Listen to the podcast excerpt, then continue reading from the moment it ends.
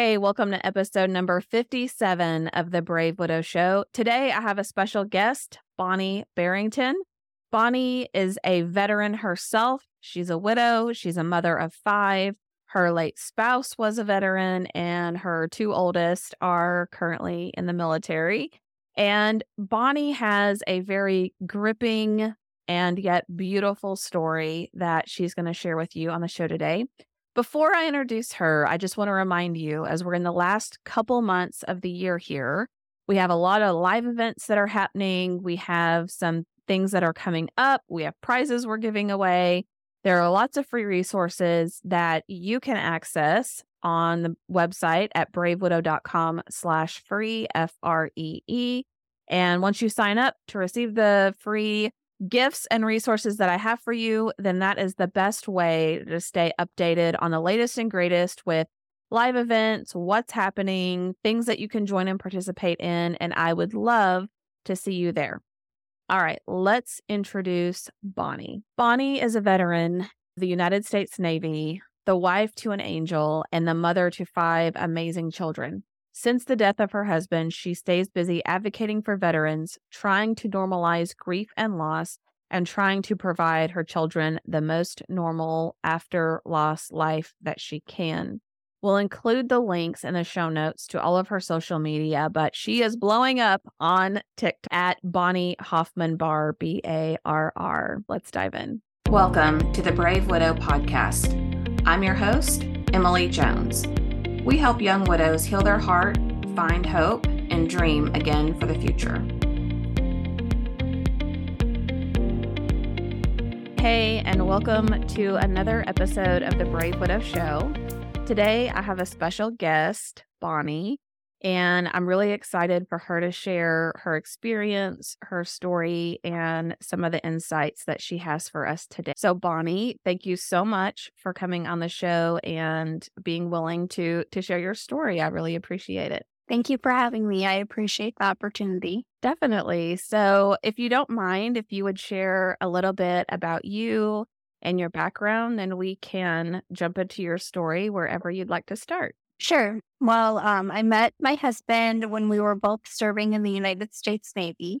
We were both the Navy corpsmen, which is medic, and uh, we met actually in A school. Um, we started dating. We both joined before September 11th in 2001. We started dating at the end of 2001. Um, we dated throughout the time that we were in the Navy through two deployments to Iraq, through multiple moves, living in different countries. And we both got out of the military at the end of 2005 and ended up um, getting married finally in 2007. We do have five children. Uh, I have a son that is from a prior relationship. He's 25. He serves in the Navy. Currently, he's a Navy Seaman. We have a 21 year old son who is in the Marine Corps. And we have three daughters. They are 15, 13, and 12. And um, John passed away on actually September 13th of 2021. So today is the second year anniversary for his passing. Oh, I'm so sorry to hear that. But what a beautiful way to honor him by sharing your story and, and getting to tell about your family. Um, and five kids is amazing. I have four, and I uh, people are always surprised by that. So I imagine they are with you too. But I think after three, it's like you know what one more is not necessarily that different. But um, are your teenagers? Do they have any aspirations of going into the military? Well, they're they're girls, so I could see one of them maybe doing it. Um, the other two, I I don't think so. But you never know. Things, so many things can change. Yeah, absolutely. Well, okay. I think let's start with just your story of, you know, maybe tell us a little bit about your late spouse and, you know, what your relationship was like or what attracted you to him. And sure. I think that would be really interesting to meet mm-hmm. someone mm-hmm. while you're both serving. Um, so actually we met when, uh, although we graduated boot camp together, we didn't know each other. We graduated the same day.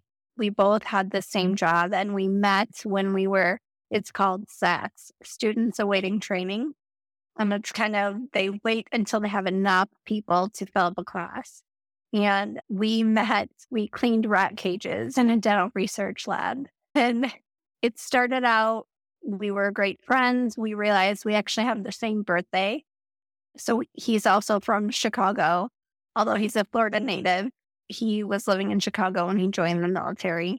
So we just had a lot in common and our friendship just grew. And when we uh, graduated Corps school, and he ended up getting orders to continue and called field uh, field medical service school. It's when corpsmen can either serve the Navy or the Marine Corps and he was going to be serving with the Marine Corps. And so it's called the Sea School, and that's where he was getting sent to. And I was actually staying at Great Lakes here in Chicago, which is where I live currently. And our friendship just grew, and we realized when he was stationed in Japan that we liked each other more than friends, and we talked every day on the phone. And it just, you know, when he came back after a year, we saw each other and it was kind of like never ended. We obviously have gone through him being deployed to war twice and all of the nuances of that. You know, it's long times away, long time of not talking. I'm very thankful because I actually have all of the letters that we wrote to each other. So, me to him and him to me. And I think it's just such an amazing thing because people don't write letters anymore for my kids to have and see. And I actually have uh, some of it of the letters. I don't know, it's or on the screen, but you can see like tattooed on my arm and on my wrist, and it's his handwriting. And so it's so special that I have that stuff. And I think we had such a good marriage because it was truly built on friendship and it was built on communication. And we had to persevere through so much and we really knew each other. It wasn't just, although love's an important part, it was so much more than that. Oh, I love mm. that.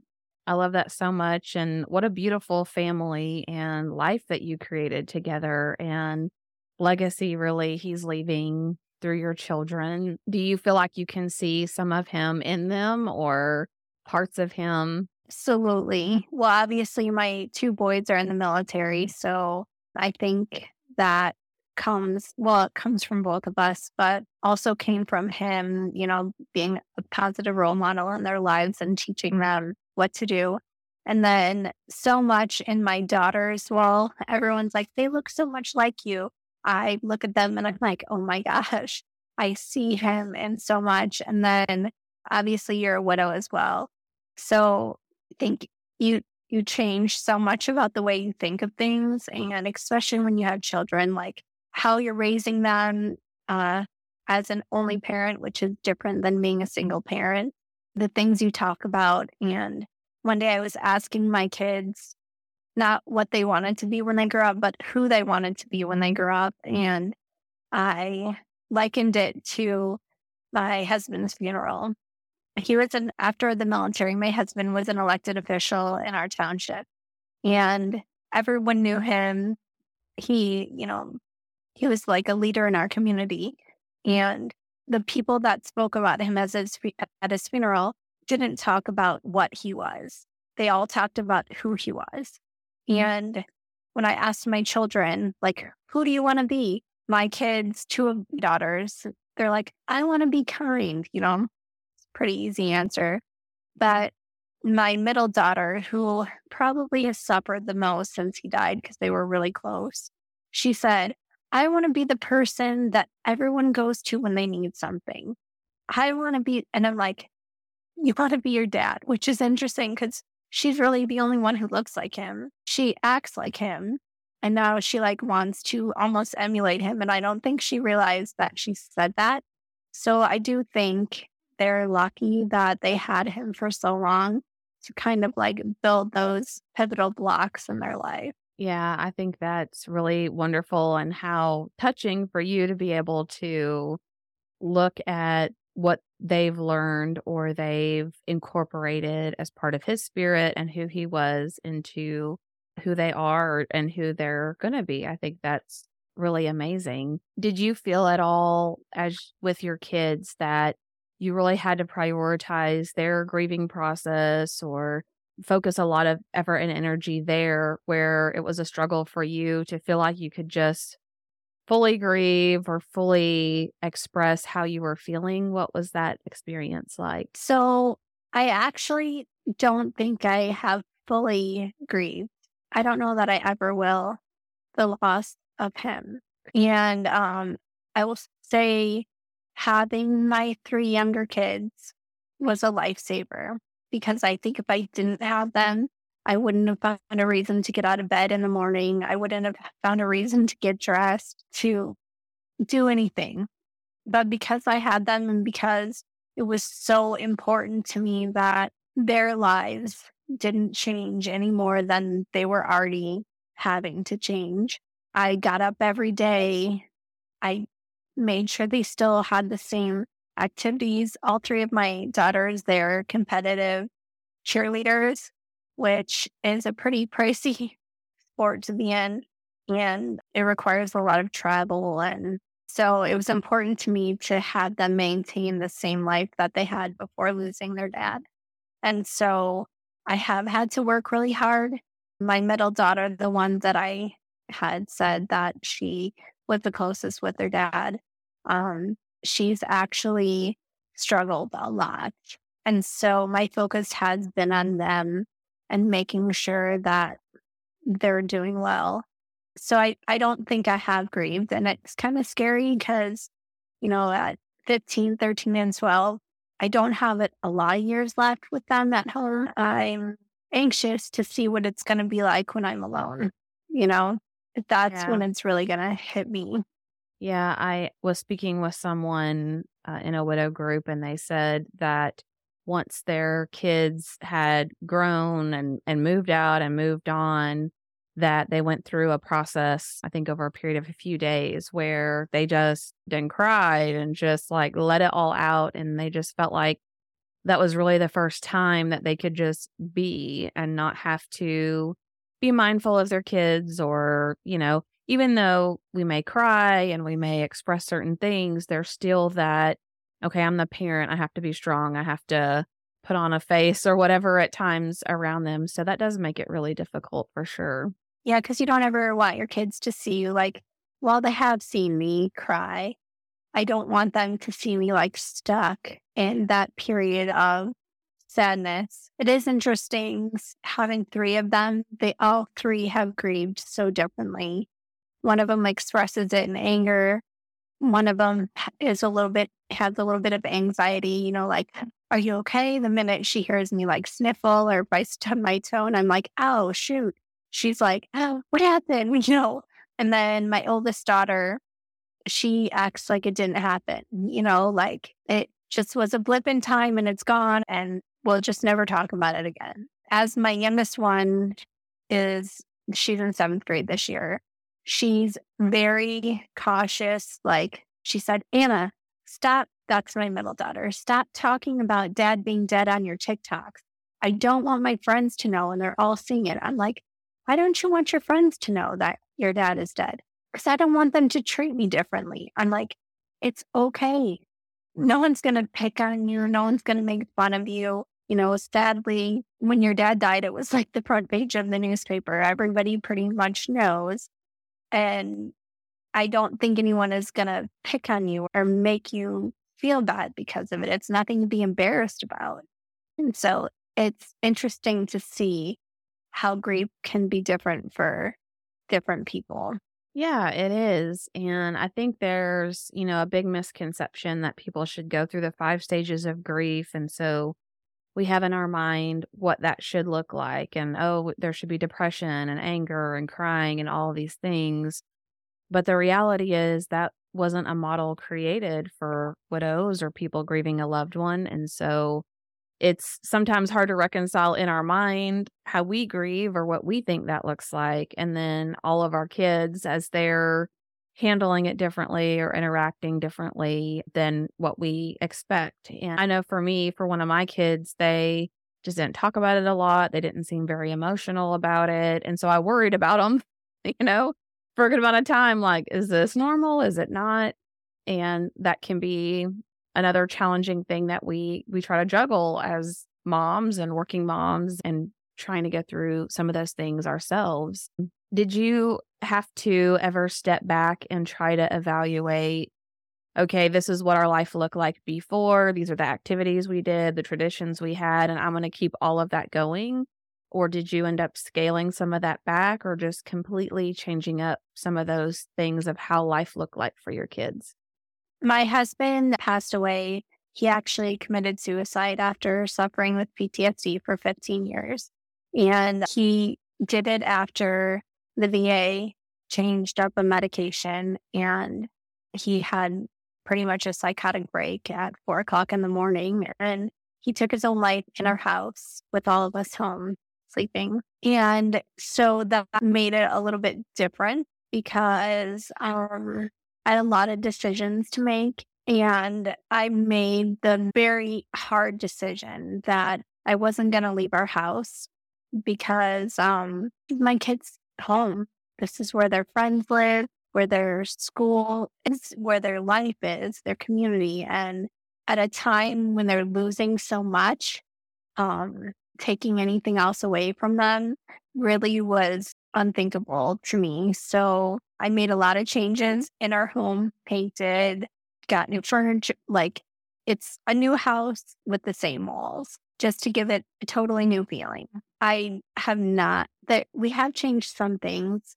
Uh, like we had a camper. We were, we camped as a family.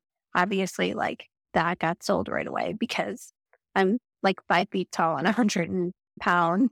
There was no way I was towing a 30 foot camper and setting it up and doing all that. I think my kids miss it. Um, so I did have to change some obvious things, but everything else I've tried to keep the same. They're in the same sports, they do the same tumbling lessons.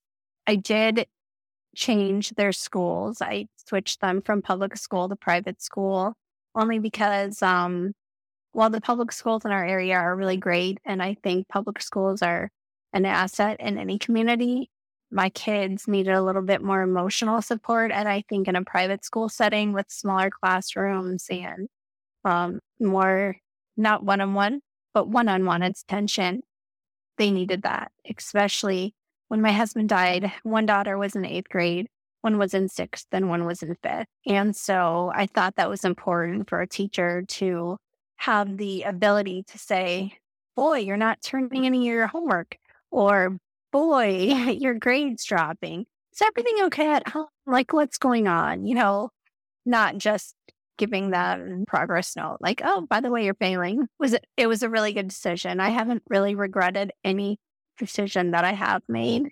And some of those decisions are sitting around and sitting on it for a long time. And some of them have been really easy to make, like selling the camper. That was like no brainer, easy to make. You know, other things, selling my husband's truck, harder to make. It took me a little bit longer. Uh, his clothes are still in my closet. Those kind of decisions are harder. Um, I still wear my wedding rings. You know, like I am more likely to call him my husband than my late husband. And not saying that that's wrong for anyone else that can move on easily or not move on, move forward easier. Uh, those are things I'm still kind of stuck in. Sure. Yeah. And I mean, that's understandable. You have been through a lot and you have a lot still that you're trying to manage with your family and your house and all those things. And I think there's no perfect time for people to move forward, as you said. It just, you know, it's whatever seems right to you as long as you are moving forward and you're healing and you're not suppressing emotions, things like that are things typically that we look for. I know I have talked to other widows whose spouses passed from suicide, and they definitely feel like it's a different sort of sympathy that they get from people, or they struggle with you know, comments that are made or how people react to that situation. what would you tell someone who is in the spot you were in, you know, within the first year. And they're trying to explain things to their kids and they're trying to figure out, you know, even to themselves, how did this happen? What advice would you give that person that's still really struggling with that? I mean, I am a Christian. I believe in God and I don't understand it. I don't understand. I mean, my husband was also, he was a good man. He was a believer of God. He did good things in his life. I mean, I know where he is. I don't know why it happened to him though. Um, he suffered for from PTSD for 15 years. He attended weekly counseling. I think in my situation, because veteran PTSD is kind of like a pandemic right now. I read something the other day. Since 2001, 120,000 veterans have committed suicide. It's a huge number. And I think because of that, people feel bad for me because it was more a failure on our country for not taking care of these guys, not due to like a mental illness, not something he didn't, you know, it wasn't something he suffered with, which by the way, no shame there. I mean, mental illness is a sickness, just like cancer, it just affects a different part of your body, you mm-hmm. know? But there are people that are judgmental about suicide. I've noticed because I do run in a lot of veteran circles. A lot of the older veterans, you know, like Vietnam era, Korean mm-hmm. War, tend to look at it more in a negative way. Whereas the younger veterans, they all are suffering too. So you tend to get a little more compassion and understanding and actually, I've gone as far as to ask some of the guys he served with, like, what do you think about it? And they all said, like, they get it. You know, they understand. What I would tell somebody is, I don't understand why it happened. They're not going to understand why it happened. And one day they're going to be able to ask questions, you know, when you're on the other side of heaven. But at that point, are you really going to care? You just kind of have to be competent to know that God doesn't make mistakes. And that's hard to say because it absolutely feels like a mistake. I know you don't make mistakes, God, but you did here. Like you screwed up, but He doesn't. And there's a reason why everything happens. And it's allowed me, I think, part of the way that I have kind of made it through is I've become more of an advocate for mental health with veterans and getting help. And um, when John, it was probably three or four months after John died, I thought all of my friends, which I was wrong, by the way, were tired of hearing me cry and say how much I missed him and just want to talk about John. And so I started making TikTok. I had four followers, my four older kids. They weren't going to watch, they didn't care. And I walked into a tumbling lesson with my daughter one day, and her tumbling coach said, Hey, they're famous. I'm like, What are you talking about? He's like, You don't know? I'm like, Nope. He's like, You have 10,000 TikTok followers. I'm like, He's like, Yeah, you come up on my For You page all the time. I'm like, Oh my God, how embarrassing. That was like the first thing I thought of. Like, right? I thought I was talking to nobody. Like, I didn't know anything about TikTok other than like I was talking and I felt safe. I have like almost 40,000 followers now. I get so much support and not just for my own self, but people saying like you sharing your story saved my life. I told, wow. you know, my husband about your husband and he went and got help. And so I'm like, maybe that's my new purpose. You know, I haven't really gone back to work since John died because it's hard with my three kids that don't drive and have a million different commitments. Kind of like I'm an Uber driver, but I drive for free. And so it has given me the time to kind of like think about who I want to be. The same question I asked my kids, not what I want to be. I mean, before my husband died, I was a successful real estate agent. I made six figures a year. I did a lot of business. And after he died, I'm not anymore. You know, like that identity is gone. But I get to reinvent and I get to decide who I want to be. And I don't really care about money anymore. I mean, yes, everyone needs money, but when you lose the most important thing of your life, you realize money doesn't matter. And so maybe I can take this newfound, and I hate to call it a passion, but kind of a passion of what I see as a problem now and do something. You know, maybe I, I don't know. I'm still reinventing that. It's it's a purpose, right? And it is a passion to want to help other people whose hearts are breaking. And even to think you had the smallest influence on any one person to say, oh, my husband went and got help, or I re- recognize that this could become a serious issue if I don't, you know, actively work on that. I mean, what a huge blessing and reflection of you and your generosity of just sharing your time and your thoughts and and pouring into other people I, I think that's amazing and you realize like obviously i'm talking to somebody who directly knows what i am feeling when you lose the most important thing in your life and in my case i witnessed it um it was a huge trauma but it also opened my eyes up to something that i knew was a problem but i didn't know it was a problem like it is and I've seen my middle daughter, the one that, like I said, my ki- my three daughters were home as well. And when I screamed, they ran in the room and can't imagine. Thankfully, I don't remember seeing anything. Um, I don't know what they remember. And I don't know how that's going to affect their lives. I'm going to make sure I give them every possible opportunity to heal is the wrong word, but to work through. But I also see like the VA service connected my husband's death. Like, is that their way of taking responsibility a little bit, you know? But they haven't offered, they didn't say, like, we want your kids to come in and you to come in and get counseling for what you had to go through. We, that's a problem. Like, you're failing the veterans on one hand, but then you're continuing the failure when you're not taking care of what was left behind. You know, John was an 89 year old man who died of cancer. He was a 39 year old man who killed himself, and his children witnessed it right after it happened. They they can't say they don't know that they need to step in there and do something. Has now become kind of a purpose for me to fix what's broken. I love it. I love that you see a need and obviously, it became, it hit you full force when it impacted you the way it did with your family.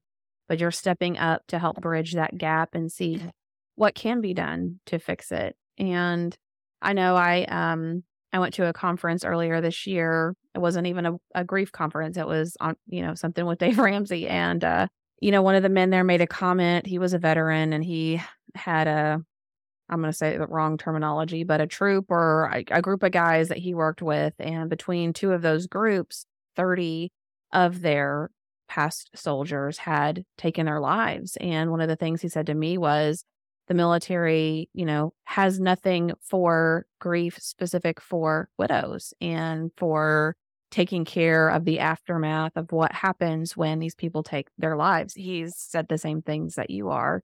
And so I know there's definitely a need there. And how amazing would it be in the future if somehow we were able to create just a really nice support system for these veterans to prevent so those challenges and those struggles and simultaneously something that helps families move through healing and move forward when they're left with the decision that was made and and what happened in their lives that would be just really amazing. Well, and it is, I mean, not not speaking badly about the VA because obviously my husband did get care. It just wasn't the best care. And my mm-hmm. remaining children and I, we get benefits like insurance financially. We get, you know, his pension.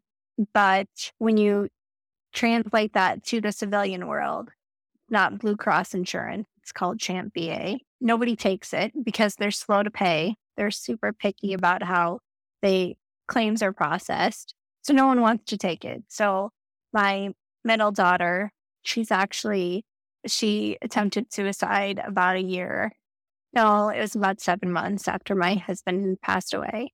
And getting her, obviously, she did intensive mental health treatment, inpatient. She was really sick for a while because she overdosed on her ADHD medication. So she spent time in the hospital, both for physical sickness and then mental health. And there's one hospital, and I live in the suburbs of Chicago, so a pretty big area. One hospital accepts the insurance, one mental health treatment center, one group of psychologists and counselors and psychiatrists.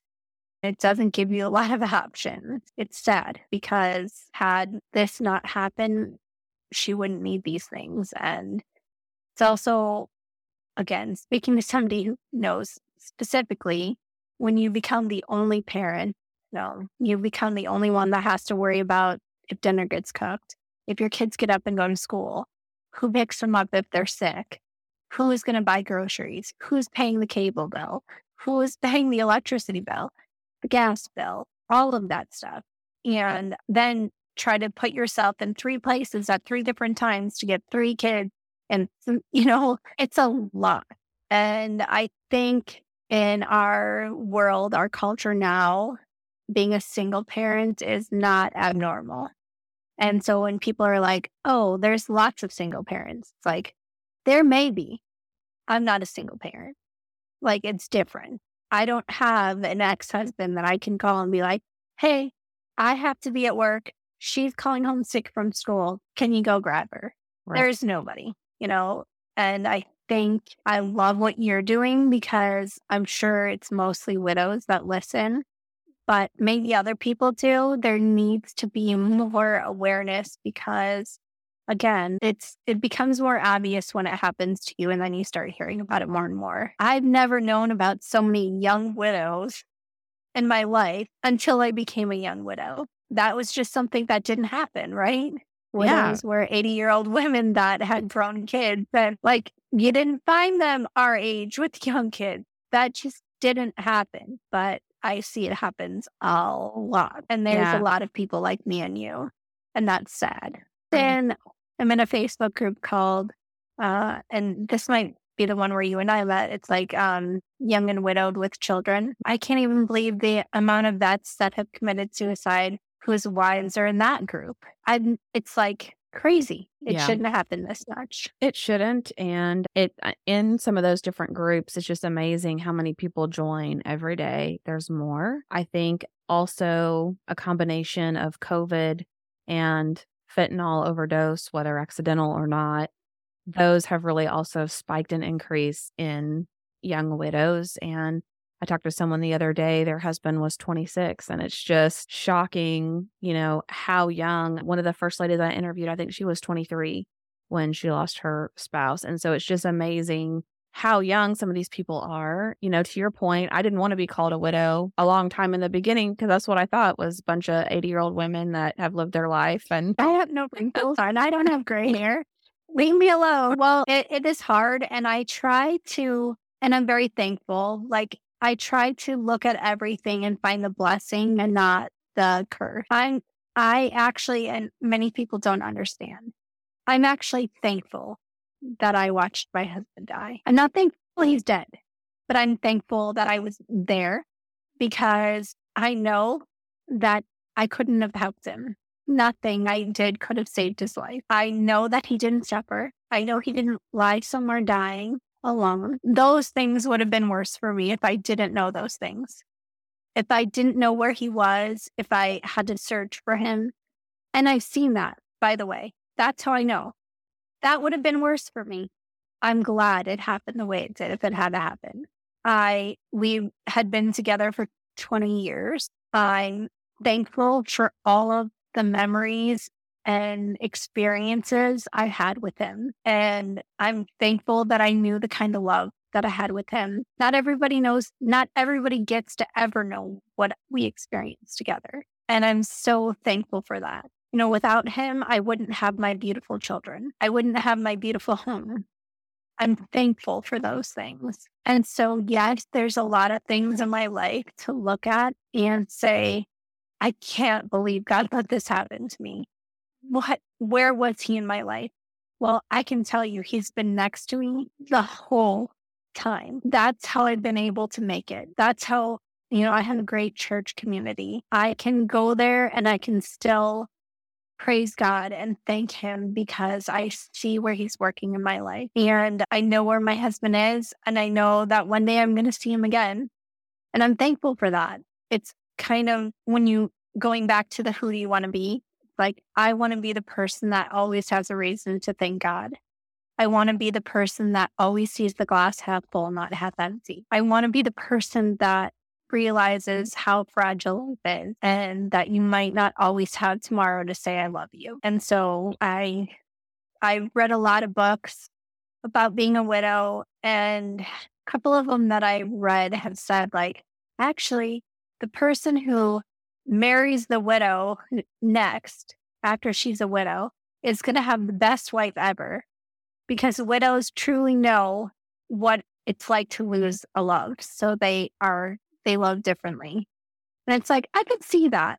I really could see that. Well, I can't ever see myself getting married again. I could see where they're coming from there because I do appreciate things differently that I did before John died. Yeah. Yeah, I totally agree. Widows are some of the most resilient, purpose filled, meaningful, generous people that I know. And I know for me, if I do get married again in the future, that I will be a much better wife because, like you were talking about earlier, the paint color doesn't really bother me anymore. How, don't have to have the house a certain way.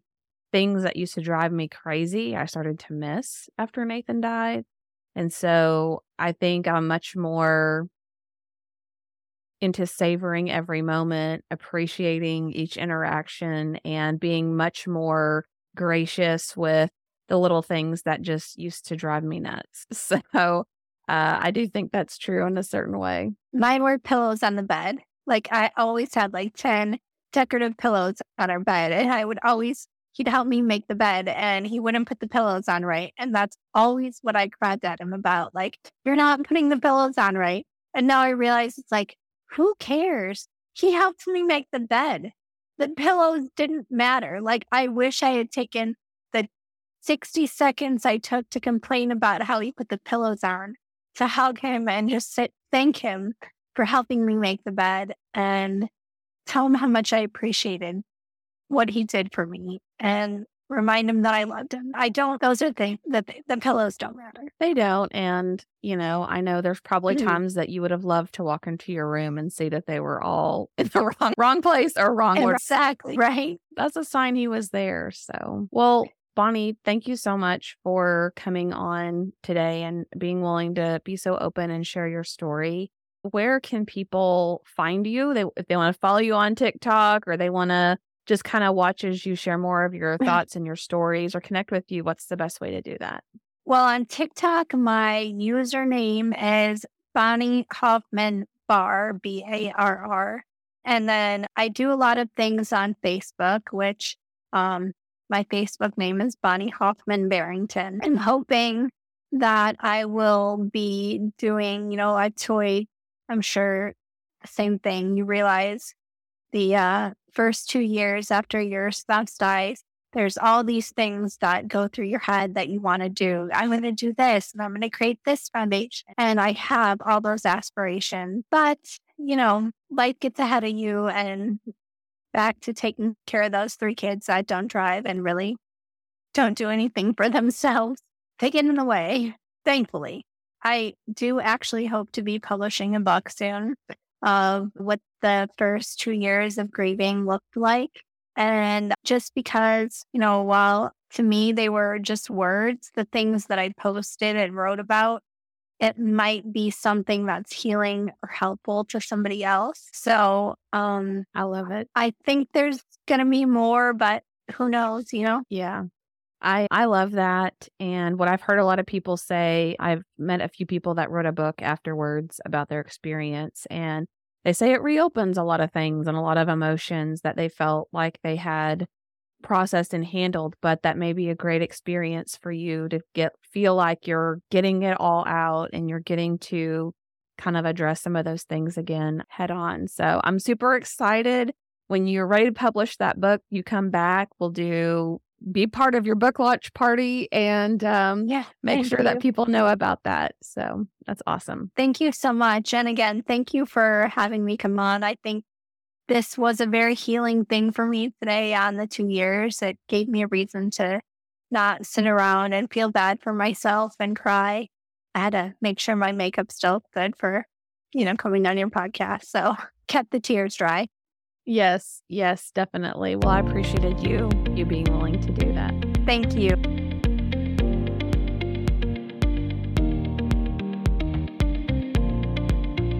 Hey guys, thank you so much for listening to the Brave Widow podcast. I would love to help you take your next step, whether that's healing your heart, finding hope, or achieving your dreams for the future. Do you need a safe space to connect with other like minded widows? Do you wish you had how to's for getting through the next steps in your journey, organizing your life, or moving through grief? What about live calls where you get answers to your burning questions? The Brave Widow membership community is just what you need. Inside, you'll find courses to help guide you, a community of other widows to connect with, live coaching and Q&A calls, and small group coaching where you can work on what matters most to you. Learn how to heal your heart, find hope, reclaim joy, and dream again for the future. It is possible. Head on over to bravewidow.com to learn more.